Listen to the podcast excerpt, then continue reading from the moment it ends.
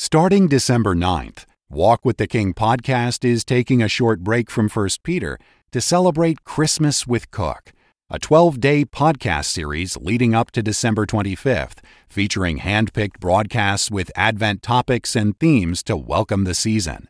We hope you'll join us for Christmas with Cook. Thank you for listening, and thank you for your support. All right, thank you very much. And hello again, my dear radio friend. How in the world are you? You doing all right? Oh, I'm fine. Praise the Lord. I haven't any complaints today. So glad to be alive and able to serve God and privileged, oh, how privileged I am to open the Word of God and share it with you. It's the nicest thing God has ever done for me, is to give me the privilege of looking into and sharing His inerrant, infallible, eternal Word, the Bible. And I'm thankful. I'm glad you're there. Thanks for being there. If you weren't there, wouldn't be anybody there, would there? Well, we're in 1 Peter, chapter 2, verse 24. The last time we got together, we were talking about the phrase dead to sins, and I reminded you that we need to realize that it is a fact. When you trusted the Lord Jesus Christ, committed yourself to Him as your Lord, and He became then your Savior by faith, you identified yourself with the death of Christ on the cross. It is as though He were nailed to one side of the cross, and on the other side you were hanging there as well. So that Paul says in Romans 6, how that how shall we who are dead to sin live any longer therein? It's a fact. Paul goes on to say, You better make up your mind about it then. Reckon ye yourselves also to be dead indeed unto sin, but alive unto God through our Lord Jesus Christ. Romans 6:11 I think is the passage. You have to count on it. Just as a person who learns that he's a diabetic counts on the fact that he has to stick to his diet. He may trade off some things and have a piece of bread instead of a instead of a potato or however that works. But he has to stick to his diet if he wants to live very long. He reckons on it. Okay, you and I, the same way. That is how it is. What the personnel manager calls the law of the situation, the way it really is. Reckon, count on it, that when you made your decision for the Lord Jesus Christ, you were crucified with him. You died to sin. Then the third thing is work at it. And that's a passage from Galatians. They that are Christ's have crucified the flesh with its desires, its affections, and its desires. You work at it. Now, there are two areas in which we work on this matter of being dead to sin. One is in the area of what we feel, our affections, our emotions. People are emotionally driven. Most decisions are made not on the basis of calm, rational cogitation, but uh, a mix of some thinking and a whole lot of feeling. I was interested to uh, read in the paper just the other day that the presiding judge that's presiding over the case of some young men who attacked uh, other young men. There was this one young man who had pulled the, allegedly, I should say, uh, alleged to have pulled the trigger uh, that sent a bullet crashing into the body of a young man and killing him. Uh, he was now being arraigned, and his defense lawyer asked that bail be set for him and that he be out on on bail uh, just like uh, the rest of those who were accused with him. But I was uh, I was a little surprised, and yet not surprised, I guess, to read that the presiding judge says, uh, "I have read the facts in this case. I think it's a very strong case against the young man, and I, I have a gut feeling that we'd better keep him in jail." the radio or the TV commentator who was talking about this afterwards said, "So." the uh, judge followed his gut feeling. Well, see, what I have to to remind us all is that most of our decisions in life are a mix. You may do a little cool thinking, but more often you're driven by the way you feel about things. Now, what do you do about that? You and I know that our feelings have often gotten us into trouble. What do you do about it? You turn it over to the Lord Jesus Christ at the moment when the pressure begins to build. The pressure of, of, uh, of a feeling of frustration, a feeling of anger, a feeling of who knows what. You know, you turn that over to the Lord Jesus Christ by faith right then. Don't wait until afterwards, till the, the top has blown off of the container of your life. No, no. Just then you look heavenward.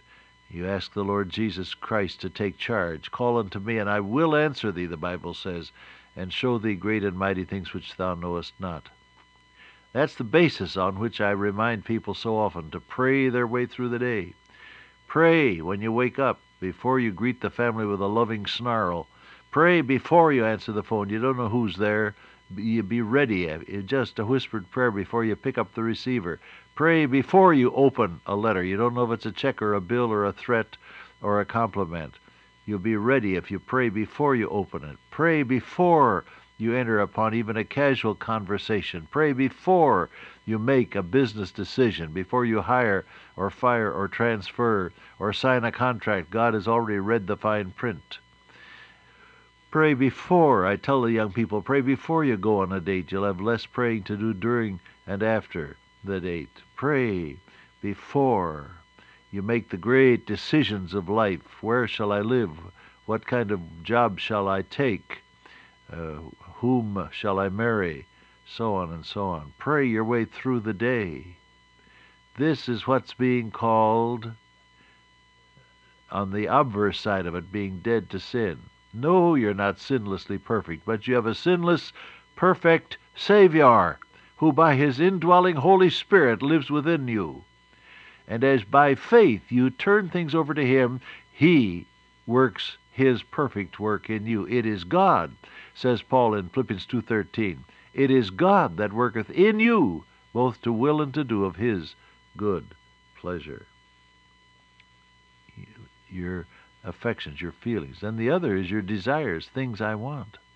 Now you have built-in desires, the desire for security, the desire for food and, and sleep, and the desire for love and to be loved, the desire for importance, a lot of different desires that uh, you have that are built into human nature. You turn them over to the Lord Jesus by faith. And then, of course, there's a vast array of desires that show up every day. I want this or I want that. And before you grab for something, pray and say, Lord Jesus, guide my desires. You'd be surprised how many unpleasant situations God will enable you to avoid if you just pray about things you want. Things and things and relationships and experiences and possessions that you want, desires. See, the Bible says lusts. That's our word desires, good and bad and indifferent. Desires are not bad in themselves, but they can lead you astray if God isn't controlling them. You know that. See, so this whole matter of committing yourself to the Lord and of, of working, working at what is already an accomplished fact by faith, is to submit by faith these key areas of life. Well, that's all review, but it's so important that I thought we'd just go over it for a moment again. Now he says that ye should, being dead to sin, should live unto righteousness. Live unto righteousness. What does that mean? Well, it means that the outgrowth the outgrowth of the dynamic of your life is going to lead to the result of righteousness. That's the first meaning. Unto means resulting in, uh, in the direction of and resulting in. And so I'm turning to Romans 6. Know ye not as ye have yielded the members of your body servants to uncleanness and to iniquity, unto, see, there's your same word, iniquity. In other words, the, the present course of the unsaved life is sin and more sin, and that leads to still more sin. That's the way it is, isn't it? All right, now you get saved. What happens? Even so now, this is Romans 6:19. Even so now, yield the members of your body servants to righteousness, and the result will be holiness. See? Okay, live unto righteousness in the direction of and resulting in. When, uh, by faith, you commit a specific situation to God, what happens as a result is God righteously living through you. It's not going to be something concerning which you can square your shoulders and hold your head high and say, See what I did. Oh, no, you'll be humbly bowed in thankful prayer and say, Thank God for what you did, dear Lord. Live unto righteousness means you're going to live by faith. Colossians 2 6, as ye have therefore received Christ Jesus the Lord, so walk ye in him. The word walk means live every day. As you received him by faith, so live every day in him by faith. That's what that verse means. And so as you as you follow that procedure, committing your feelings and committing your desires to the Lord Jesus Christ, he works in you to work through you the righteousness of God. Live unto righteousness. Now, the word unto is also used uh, in a different sense. That he died for all, that they which live should not henceforth live unto themselves, but unto him who loved them and died for them. You remember that passage? Now, that what what does that mean? For the sake of and for the glory of, and following the will of. All of that wrapped up in the little word unto. That they which live should not henceforth live for themselves, but for him. That's how we would put it today. That live unto righteousness means that you live for the sake of and by the standards of God's righteousness. You've got a new standard of excellence. You've got a new reason for motivation. You've got a new source of personal power and dynamic. Righteousness is now the atmosphere of your life that ye being that we being dead to sins should live unto righteousness. Now how is it all possible? He says, By whose stripes ye were healed. Again, a reference to Isaiah chapter 53. All we like sheep have gone astray, we have turned every one to his own way, but God hath laid upon him the iniquity of us all. He was wounded for our transgressions, he was bruised for our iniquities.